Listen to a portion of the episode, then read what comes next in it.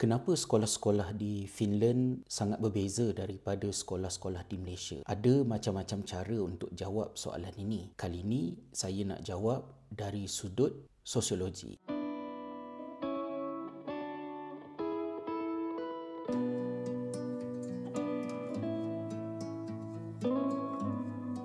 Secara sosiologinya, sekolah boleh berada di dalam satu daripada dua kategori. Sama ada ia adalah sekolah di bawah kategori functionalism ataupun sekolah di bawah kategori interactionism. Sekolah di bawah kategori functionalism adalah institusi kerajaan untuk membentuk rakyat. Bila sebuah sekolah adalah alat kerajaan untuk membentuk rakyat, maka sekolah adalah tempat untuk agenda-agenda kerajaan dilaksanakan ke atas murid-murid sekolah. Lebih banyak kerajaan berbincang tentang agendanya, tinggilah kemungkinan untuk pelbagai perkara hendak dilaksanakan di sekolah. Jika sekolah berada di dalam kategori functionalism, apa yang terjadi kepada individu murid tidak begitu diberi perhatian kerana murid akan dilihat daripada dimensi makro. Budak-budak dilihat sebagai sekumpulan kanak-kanak yang perlu dibentuk supaya nanti mereka menjadi rakyat yang berfungsi dan berguna. Sekolah di Malaysia duduk di bawah kategori ini. Sebab itu sekolah di Malaysia ada pakaian seragam, ada banyak birokrasi. Apa sahaja yang disembangkan oleh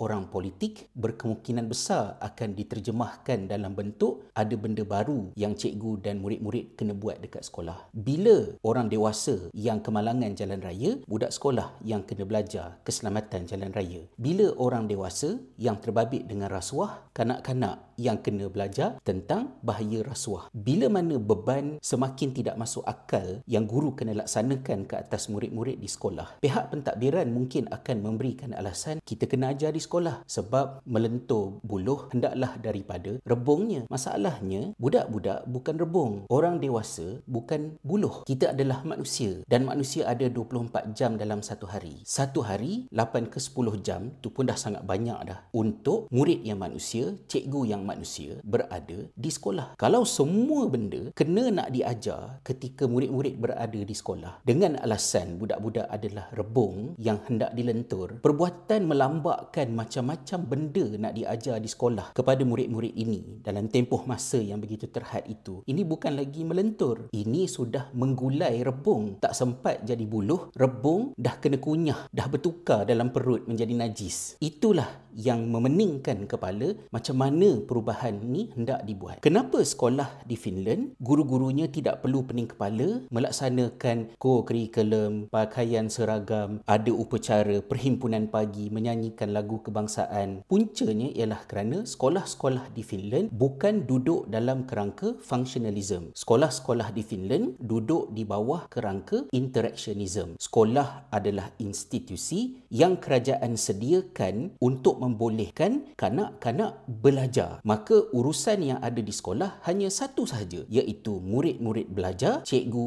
kena cari jalan untuk bantu murid-murid agar mereka boleh belajar. Perubahan politik, agenda politik, perubahan trend yang membabitkan pelbagai isu dalam kehidupan tidak akan mempengaruhi apa yang berlaku di dalam pembelajaran murid di sekolah. Jika murid di sekolah dapat belajar dengan baik, mereka dengan sendirinya akan peka, mengambil tahu dan boleh mencari solusi terhadap masalah demi masalah yang tak ada penghujungnya yang berlaku dalam dunia orang dewasa. Macam mana kita nak pindahkan sekolah kita daripada paradigma functionalism kepada paradigma interactionism? Saya tidak pasti. Ia mungkin memerlukan kepada mandat politik yang luar biasa. Menteri dan mereka yang berkeinginan untuk melakukan perubahan mungkin perlu menganalisis punca kuasa undang-undang berkaitan dengan sekolah di bawah perlembagaan bahagian manakah ia berada.